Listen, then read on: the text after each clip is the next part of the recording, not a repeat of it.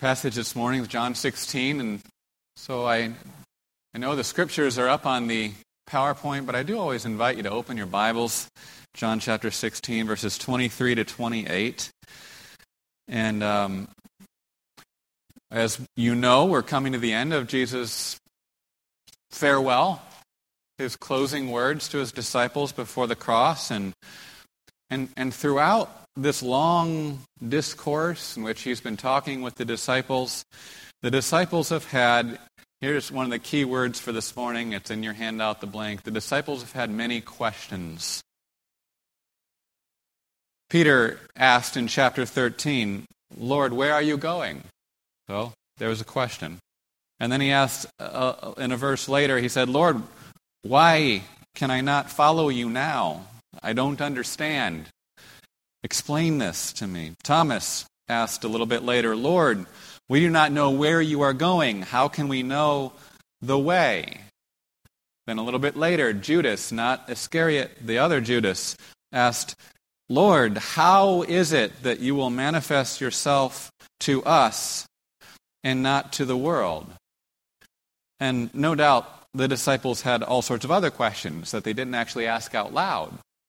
Um, so, John said last week that the disciples were confused and that they were wishing to question Jesus. But they, for some reason, at this point, weren't brave enough to do so. So we read in John 16 some of his disciples then said to one another, What is this thing he's telling us? A little while, and you will no longer see me, and again a little while, and you will see me. And because I go to the Father, so they were saying, What is this that he says? A little while. We do not know what he's talking, what he is talking about. Lots of questions, right? It's, it's throughout the discourse. And Jesus responds to all these questions not really by answering them, right? Um, but he does tell his disciples, as a little bit further insight, maybe, that they're going to cry. They're going to weep and lament but then that their sorrow is going to be turned into joy because he's going to see them again. And because they're going to see Jesus again. So when the disciples actually see Jesus after he is raised from the dead, they see this man that they always knew before or thought they knew before. Now they see him raised from the dead then this veil that's been in front of their eyes all the time is like when Paul, when Paul was converted, the scales fall out of his eyes. Well, the disciples have had this veil over their faces. When they see Jesus resurrected, that veil is going to fall away. All the fleshly weakness of Jesus is gone, and they're going to see Jesus for who he really is in his, in his power to save sinners like they are. See, they had never seen that, that before his power to save sinners from their sin. When they see that, when they understand in your handout, when they understand, they're not just going to see him again, they're going to understand who he is, then they're going to rejoice with a joy that no one can take away from them. No matter what happens, no matter what comes, that joy will abide forever. But, but there's a little bit of a qualification. I don't like to call it a qualification, but maybe that's helpful. Jesus continues in verse 23 now, and he says, And on that day, you will not question me about anything. Okay? So before we come to the no more questions part, I just want to point out that when he says on that day, you know, that's one of those phrases that you kind of have to say it with the right tone. And on that day, right, because it's used over and over in the Old Testament, referring to the eschatological or the, the last day of final judgment and final salvation when the Messiah comes and everything is fulfilled that day, on that day. Now, here, Jesus says on that day, and when's he talking about? He's talking about just a few days from now when I'm raised from the dead. The resurrection begins that day. So what he's saying here is that it's, it's, it's when I rise from the dead, that's going to bring in the last days. Not the last days as in the gloomy do, gloom and doom kind of stuff, the last days. No, that's going to bring in the last days that the prophets all told you were coming and that I know you have been waiting for for generations and generations. They're going to be here as of my resurrection from the dead. And so it's his resurrection that ushers in this new creation, this, this, this Messiah's age of fulfillment. These are the last days that we're living in. We're living in these days. And so Jesus says, on that day, okay, you got the day, this big picture, when I see you again and your heart is glad, on that day, you will not question me about anything. Now, the, the, the, the, the great thing about when Jesus says, You will not question me, we immediately think, Oh, man, that's going to be a big change. because the disciples have just been, they can't stop asking questions, right? He says, Then you're not going to ask me any more questions. No more questions. You won't even have any more questions. Because their joy is going to be the joy of understanding. See, we, we think, oh man, how wonderful it would be if, if a loved one who's passed away were to be raised up from the dead and we saw their face again. Right? That would be joy. Jesus isn't talking about just that joy. He's talking about the joy of understanding. They're going to understand why Jesus had to die and why he had to be raised from the dead. They're going to understand that. They're going to understand how the Hebrew scriptures, their Old Testament, how they're all fulfilled in the incarnation of the eternal Word. John chapter 1. The Word became flesh and dwelt among us. Like, John writes that, but at the time, John couldn't have had a clue what he was talking about if he said it, and he didn't. He said it after. So the eternal Word becomes flesh and dwells among us. They're going to understand how they're fulfilled in Jesus' whole earthly life and ministry when he kept the law of God perfectly and fulfilled it on our behalf, obeying the Father in all that he did, so that, so that, so that we can have his righteousness as a free gift to us. They're going to understand how they're fulfilled in his sufferings and his death on a cross. They looked at their Old Testament and they, they just couldn't quite see suffering and death in there for the Messiah. But then they're going to understand, oh, it was there. I see. I understand. They're going to see how they're fulfilled in Jesus' heavenly session at the Father's right hand, ruling and reigning. On that day, when Jesus sees them again and they see him and their hearts rejoice, they won't have any more questions. No more. Now, this doesn't mean, of course, that they'll have a perfect knowledge of all God's plans and ways, like, like as though we know everything God knows, right? That's not what it's talking about. But on the other hand, I don't, we don't want to minimize what Jesus is saying here. What he's saying is, you're going to see in your handout, you're going to see clearly the one in whom are hidden, what's the word? All. Yeah all the treasures of wisdom and knowledge. So maybe we could say it like this they're going to know the key to all wisdom and knowledge. They're going to see clearly that key. And so with that key, with that key, we can unlock everything. That's what they're going to see clearly. But right now, they still don't have the key. They don't, they don't see the key. So they can't unlock anything. So they're full of questions. Right? It's in this sense that, brothers and sisters, think about it like this. We do have, you and I have, a perfect, a kind of perfect and complete knowledge. So that we don't longer, we no longer need anyone to teach us. There is a perfect and complete knowledge we have. And so when someone comes along and says, Here, let me teach you this secret knowledge, you'll say, No, no, I don't need anyone to teach me. I know it all. I know it all already.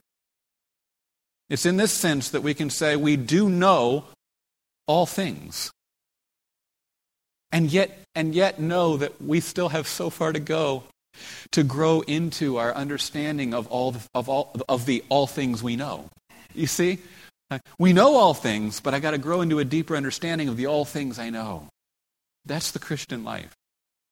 The Christian life is not, a, is not about uh, you, you, you still you don't know everything yet. You do. Now you got to grow into it, and that involves us in our language, learning more, right, knowing more. So it's just this it's this beautiful tension. As Christians, we should not underestimate what we have come to know. So if you know the gospel, and you know the gospel as it's been revealed in Jesus, then you know all things. And I want to point this out because sometimes we could say, "Oh yeah, I know all, I know all things about the gospel," right? I mean, and again, we have to qualify that. But I mean, I could say that about. I mean, I pretty much, if you're an expert in your field, you could say, ah, I, I pretty much know all things about that. No, but we're not talking about just knowing all things about one narrow little topic.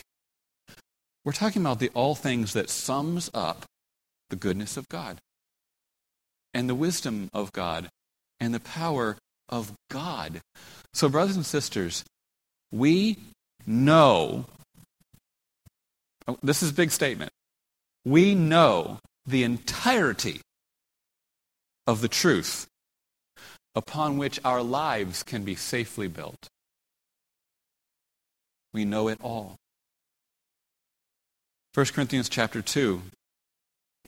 Paul says, But we impart a secret and hidden wisdom of God, which God decreed before the ages for our glory. None of the rulers of this age understood this, for if they had, they would not have crucified the Lord of glory. But as it is written, what no eye has seen, nor ear heard, nor the heart of man imagined, what God has prepared for those who love him, these things God has revealed to us through the Spirit, for the Spirit searches how much? Everything, even the depths of God. Now we have received not the Spirit of the world, but the Spirit who is from God, that we might understand the things freely given us by God. The natural person does not accept the things of the Spirit of God, for they are folly to him, and he is not able to understand them because they are spiritually discerned. The spiritual person, the person who has the Spirit, right? That Paul is not saying, well, there's all the carnal half of the Christians, and then there's the spiritual half of the Christians, and the spiritual Christians get it, and the carnal might not. No, Peter's, but Paul is saying, everyone who has the Spirit, and that's all true Christians, judges all things, but is himself to be judged by no one, for who has understood the mind of the Lord so as to instruct him? But, brothers and sisters, we have, and perhaps we could say, we have been given the mind of Christ. Remember what Jesus said in chapter 14 of John. But the Helper, the Holy Spirit, whom the Father will send in my name, he will teach you all things and, and, and, and, and that all things has now been recorded in the scriptures, right? The apostles wrote them down. And he will bring to your remembrance all that I said to you. John chapter 16. But when he, the Spirit of truth, comes, he will guide you into how much of the truth? All the truth. And so we read now in 1 John chapter 2.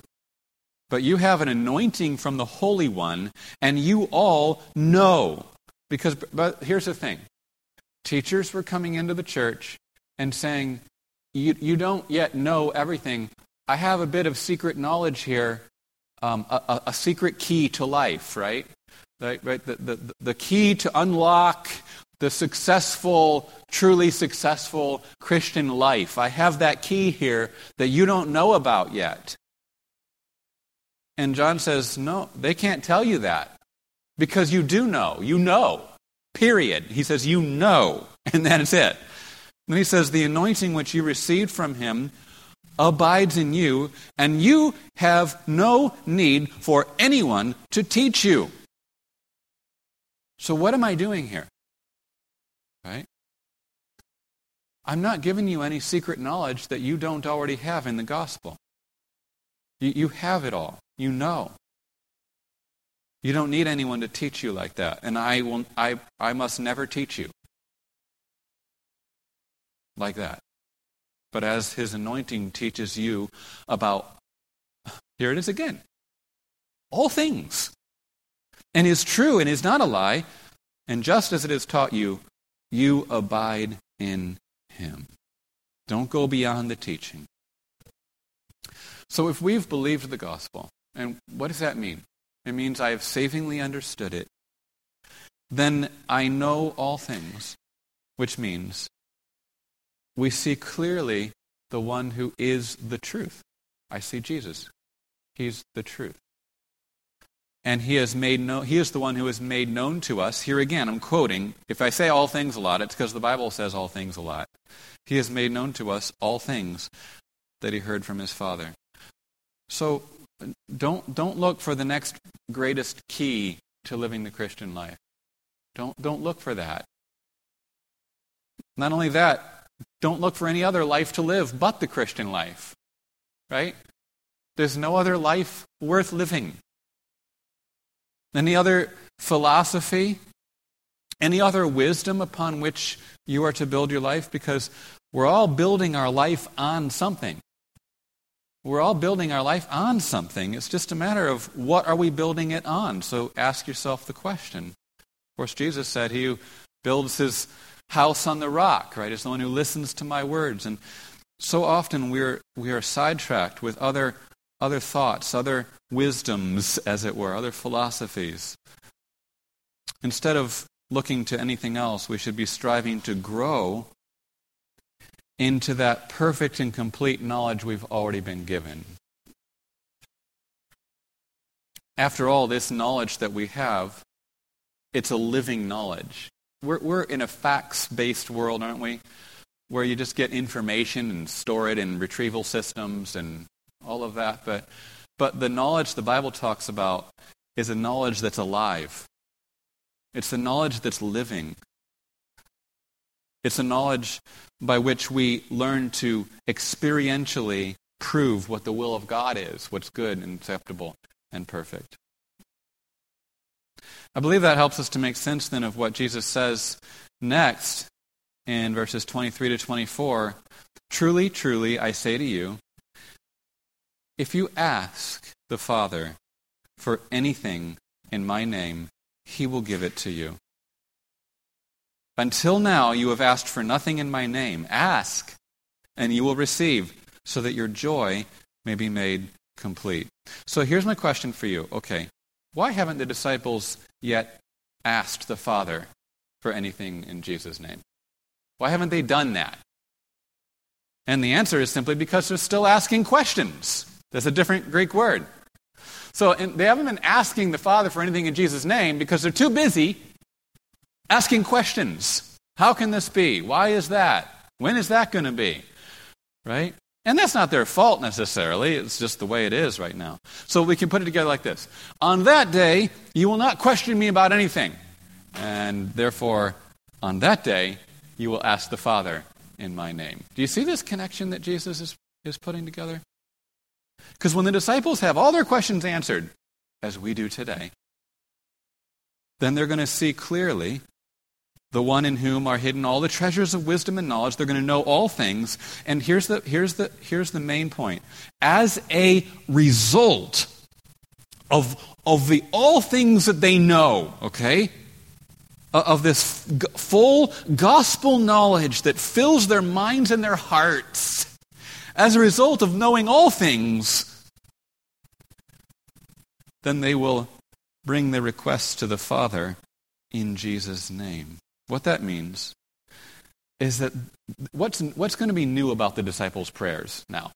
Is it going to be new, like, oh, God's finally going to do what people ask for? Well, God never answered prayers before, but now He will because they're praying in Jesus' name. Or, or is it now, uh, well, before God never really even heard them because Jesus hadn't come yet, but now He's going to hear them? No, what's new about these prayers? What's new about these prayers is that they're going to reflect the character of the, of the new day in which we live on that day. So uh, we're going to pray in ways they couldn't before because we're living in the day when we understand everything, when, when all of God's saving plans have been made known to us. And so our prayers take on this, this new character in Christ. Okay? That's, that's what's new. So, what will be the nature then of the things they're asking for? And, and it's not that the Old Testament saints asked for fundamentally different things. But what we're going to ask for now, Jesus is saying, is that God, Lord, let me grow into a deeper, truer knowledge of this all things that I already know, Lord. I know it all, not just in my head. I know it here in my heart, but now I want to keep I want to growing into that so that I can be living out of that. Help me, help me, God, to do that. And we ask in specific ways.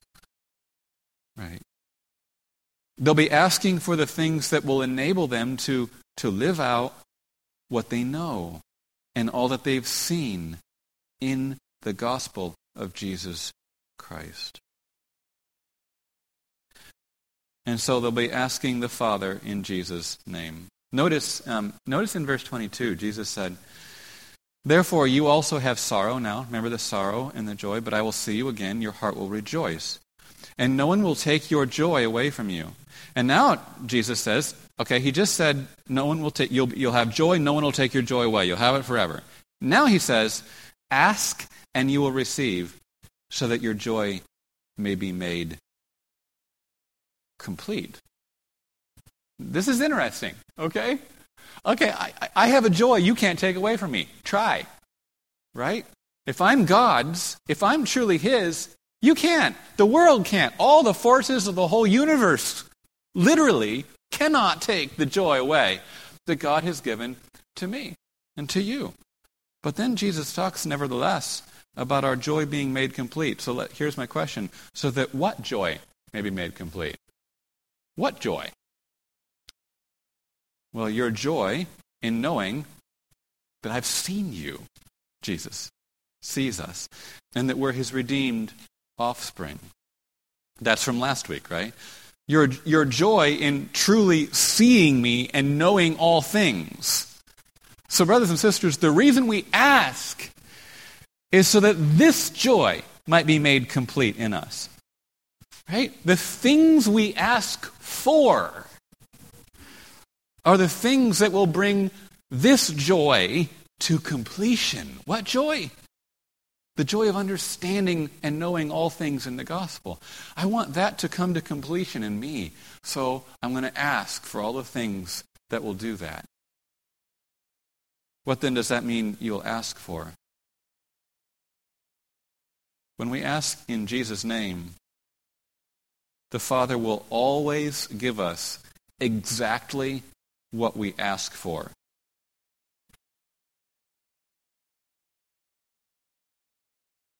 Therefore, and, and I say I was really just meditating on this last week for me, if our gospel joy is not complete, and, and I don't know what that even means. It's a journey, right? It's a process. But if our gospel joy is not complete, it's because Jesus says we're not asking.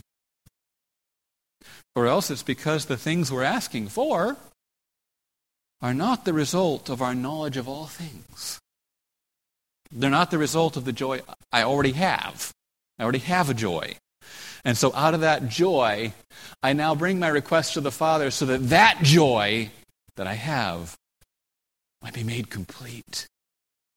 Jesus goes on to make this more explicit even in verses 25 to 26. These things I have spoken to you in figures of speech. An hour is coming when I will no longer speak to you in figures of speech, but will tell you plainly of the Father. Here it is again. On that day, when you have no more questions, you will ask in my name. Now, we already looked at this verse several, a couple of weeks ago in somewhat in depth, so I'm going to kind of um, pass over it a little bit here, but I'll ask this question. What does Jesus telling us plainly about the Father have to do with asking in Jesus' name? So I'm, on that day, I'm going to tell you plainly about the Father. And then when I've told you about, plainly about the Father, you're going to ask the Father in my name. What is that? How does that go together? Think about it. I'm not actually going to wait until you say something, but maybe until you think about it. What is What is asking the Father, um, what is telling us plainly about the Father, have to do with me now asking the Father in Jesus' name? Key. Remember that in John's Gospel, Jesus and the Father are like one. Isn't that what Jesus said? So, the, the divine honor that belongs to the Father belongs to the Son. The divine works that the Father does are the works that the Son does. Think about this. The Son speaks whatever he heard the Father speak and whatever he saw with the Father. Jesus is the way to the Father. Jesus said, All things that the Father has are mine. He who has seen me has seen the Father. I am in the Father, and the Father is in me. The Father, abiding in me, does his works. I and the Father are one. I love to put those together just to get the full power of that. And then we read in the first chapter of John, Jesus says, or John says, No one has seen God at any time. The only begotten God who is in the bosom of the Father, he has explained him. So here's the answer to our question. When Jesus says, I'm going to tell you plainly about the Father, that's as much as to say, I'm going to fully disclose, well, in your handout, himself. I'm going to fully disclose myself to you. Do you see that? I'm going to tell you plainly about the Father. And that means I'm going to disclose myself fully to you. Because where do we see the Father, brothers and sisters? We see the Father in the Son, in Jesus. Right? So when Jesus tells us plainly about the Father, that means we're going to see Jesus clearly. And now we can come to the Father through Jesus in Jesus' name because we understand. Oh, I'm, I'm just seeing it now, right? So, like, I pray, Lord, I always pray, Lord, help me to get and understand my message Sunday morning. Right? Finally, I'll get it. After a week of preparations, this is the culmination for me when I understand. This is one of those times when Lord's answering that prayer. So we come to the Father now because we, we, we see in Jesus the Father. And so, so therefore, we pray to the Father in Jesus' name. When Jesus tells us plainly of the Father, then we'll see in Jesus the full extent of the Father's love for us. Where do you see the Father's love for us? In Jesus. We'll see in Jesus the full extent of the wisdom and power of God revealed in our salvation. And then? And then what? No more questions. We'll know all things and that means that, brothers and sisters, now we don't have any more questions. We know all things. And so now we ask the Father in Jesus' name. Prayer, prayer is beautiful. Prayer is certainly, isn't prayer one of the, one of the least uh, understood and explored treasures that, that God has given to us as Christians? Now, our asking is the expression of our desire to, in your handout, to know more fully and live more faithfully the all things I already know, this completed revelation we've been given in the gospel of Jesus Christ. Now, Jesus isn't saying we can't ask for healing. This is what we always wonder. Can I ask to be healed then? And if I ask to be healed in Jesus' name, why doesn't Jesus heal me? Right? Or heal or heal my friend or my family member. And can I ask for a better job, a better job that will provide better for my family? Can I ask for that? Or what about the restoration of a broken relationship? I want this relationship to be healed. Or, or the salvation, even. Let's get even more spiritual, right? The salvation of a neighbor or a family member. And of course, it's good and it's right. We ought to ask for these things. But let's, I mean, let's be clear. These are not the things Jesus promises the Father will give us when we ask in His name. That's, but, but, uh, but, but then are we selling God short? Is it like, oh, bummer, uh, this is a real, this is not so good as I thought it was, right? I, I hope that's not how we see it. Because when Jesus promises the Father, what Jesus promises the Father will give us, let's, let's be clear about what he promises. What does he promise? And by the way, only when we ask. Because sometimes I think we think, yeah, I don't really ask for it, but I think I have it anyway. I think I'm having a pretty joyful Christian life, even though I've never asked for anything. Right? I mean, we wouldn't say that. But, but the point Jesus makes here is when does God give these things to us? When we ask. And only when we ask. So, what Jesus promises he'll give us is the always increasing joy, that's his word, joy of knowing the gospel more fully, the all things we already know, and living the gospel more faithfully. So if we don't know what that means, and I, I, I, had to, I had to meditate on this thing. Well, I don't know. Do I understand that? And I thought to myself, if I don't know what that means or what that looks like, is it because I'm too accustomed to asking wrongly? To spend it on my pleasures? Or maybe it's because we're not really in the habit of asking for much at all. So we haven't learned through experience what this looks like. But Jesus is very clear. He says that our joy in your handout will only be made complete when we're asking and therefore receiving. Now, there's, there's, a, there's a certain happiness when someone gives us a present. You open the present, and there's an excitement, and then usually, if it's a good one, you're pretty happy for a moment, for a little while. Right? But this is such a this is an exponentially greater joy. Right? When we receive a gift from the Father, the gift of knowing more fully and living more faithfully in, in, our, in our daily lives, of, of fleshing out all things that we know, right? That's, that's the completion of our joy.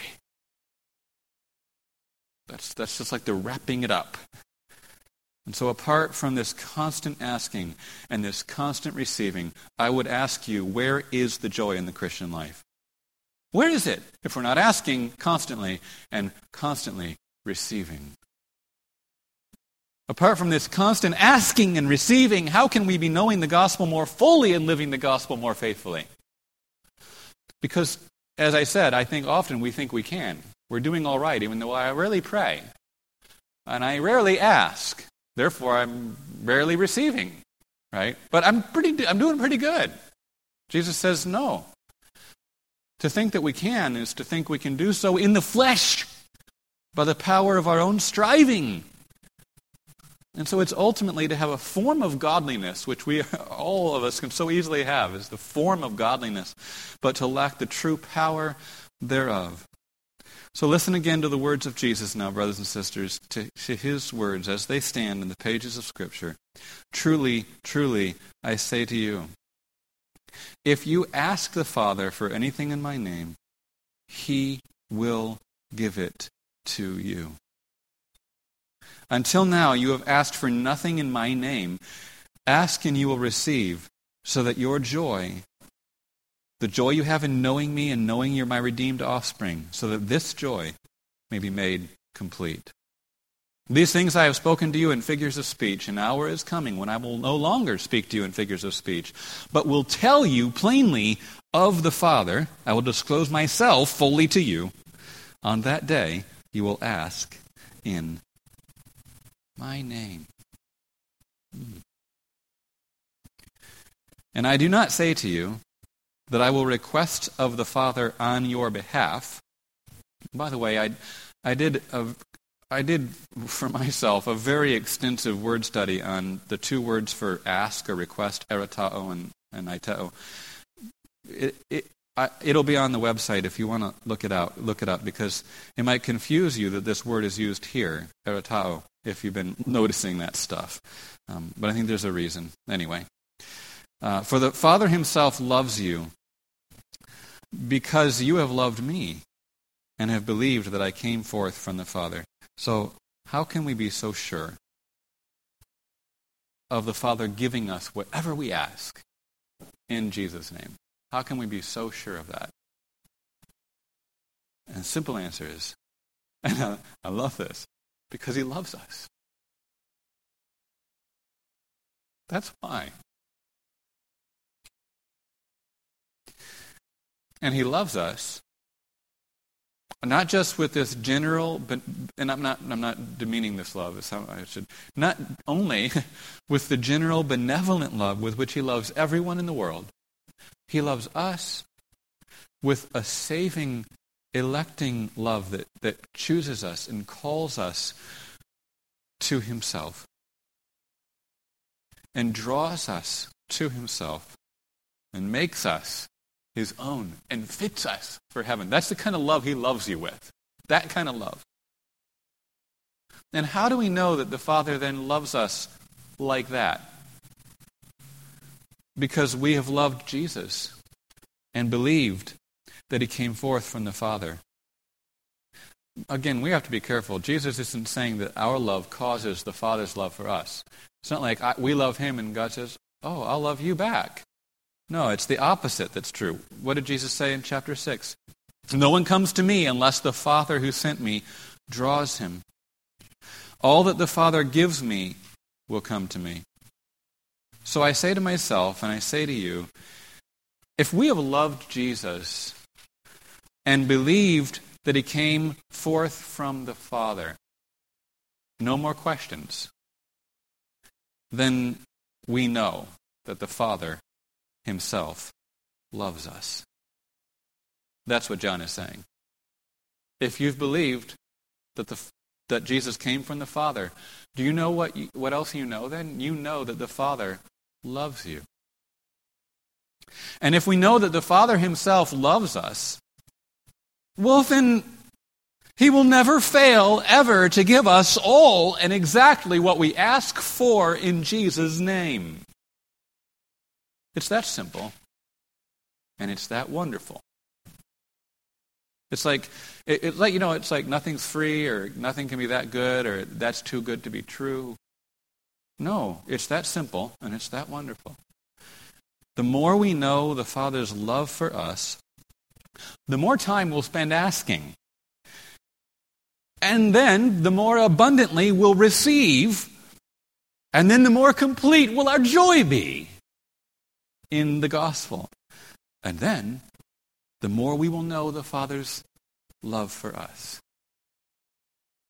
And the more time we'll spend asking, the more we'll receive, the more complete will our joy be. And then the more we'll know the Father's love for us. Jesus just said that the disciples have believed that he came forth from the Father. Now he goes on to say all that this single belief ultimately includes. Now, before we, we read this passage, this because this is the really the conclusion essentially. Um, I was so excited to get to this verse and to see, like, I, I, I kind of been writing and preparing and thinking, and you know, talking about knowing all things. And then, guess what Jesus does? He comes here in this verse and sums up all the things that uh, the, the, all things that we know. He says now now here's the all things you know so you don't once you know this you don't have any more questions. So in one verse brothers and sisters in one verse jesus is going to do something amazing here as he always does when he speaks.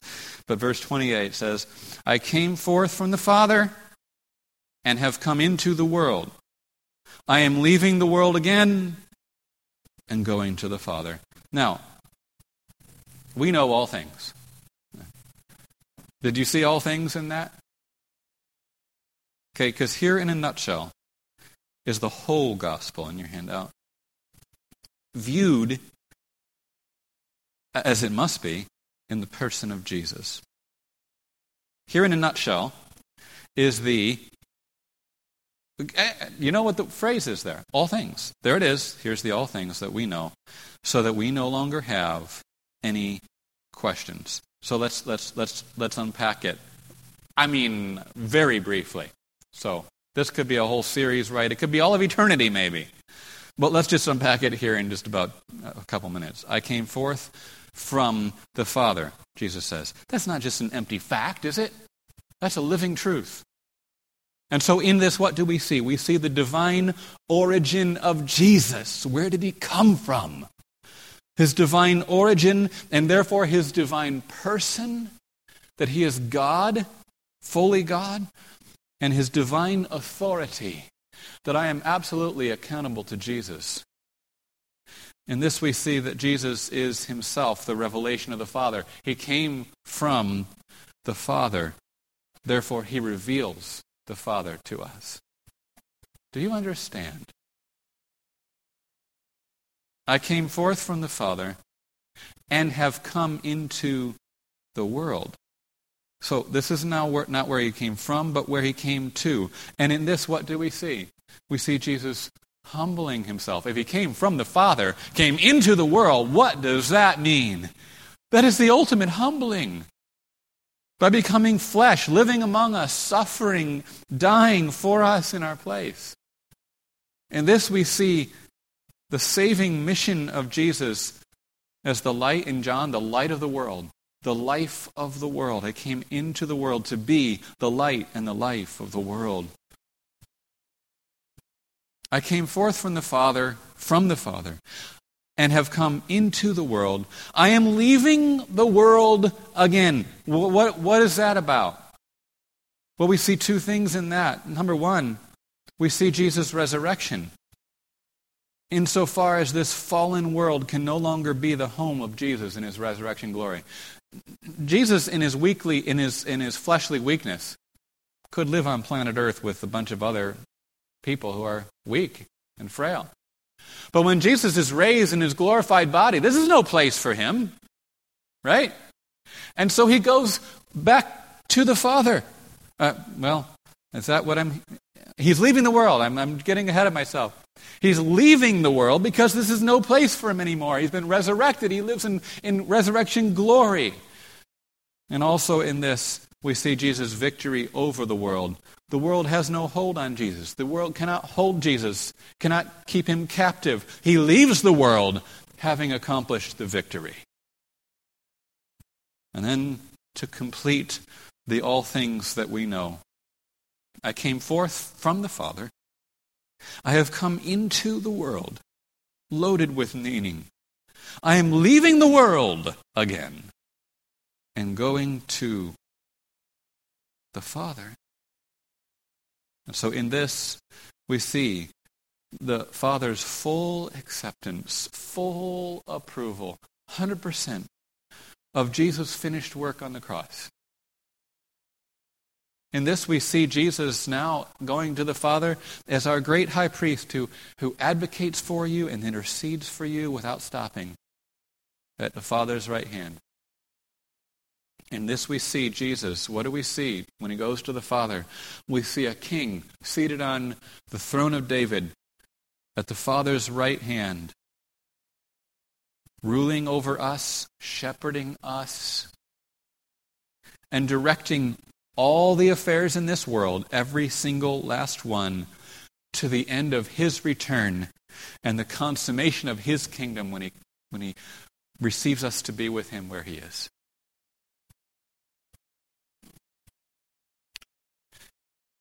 In that single verse, then, we have the all things we know. The disciples have believed that Jesus came forth from the Father. Jesus himself said, now we're going to see next week, Jesus said, You have believed. And then next week we're going to see Jesus says, Have you believed? So there's going to be that. But the disciples have believed. Jesus said it. He's not going back on what he said. But they're still full of questions. They've believed, but they're still full to the brim of questions. Today, let me say it one last time. We started out, your first blank was Lots of questions. Your last, uh, almost last blank is answered. Today, all our questions have been answered. Can I just say that again? All our questions have been answered. We have believed, as even the disciples still couldn't believe, that Jesus came forth from the Father. We have believed that. We have believed that he came into this world. We have believed that he left the world again. And we have believed that he has gone to the Father. And so today, we know all things. So then, let's always be asking in Jesus' name. So that we might be always what? Receiving. So that our joy in the all things that we know might be made complete. Complete. Dear Heavenly Father, Lord, I pray that you would you would seal up and, and anoint the, the preaching of your word, the, the message that we all in this room have now heard. Um,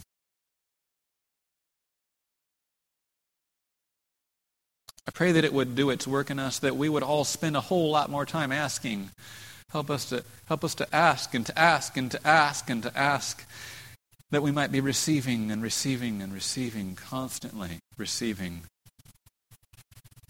So that in this receiving, so that in our, in our knowing more fully and living more faithfully the all things that we know, our joy, our joy that no one can take away from us ever, that that joy might come to its completion. And we know that ultimately we finally have that completion of joy when we see we see Jesus' face from our own resurrected bodies in person. And we know then, even as we are fully known,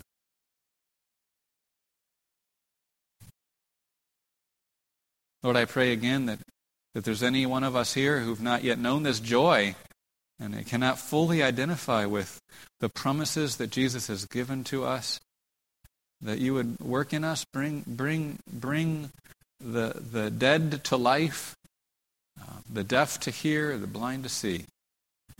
Um, and for those of us who do see, who do hear, who are living, right, let us, Lord, grow in that. Strengthen us, as was prayed before, strengthen us in faith to live to your honor and your glory. In Jesus' name, amen.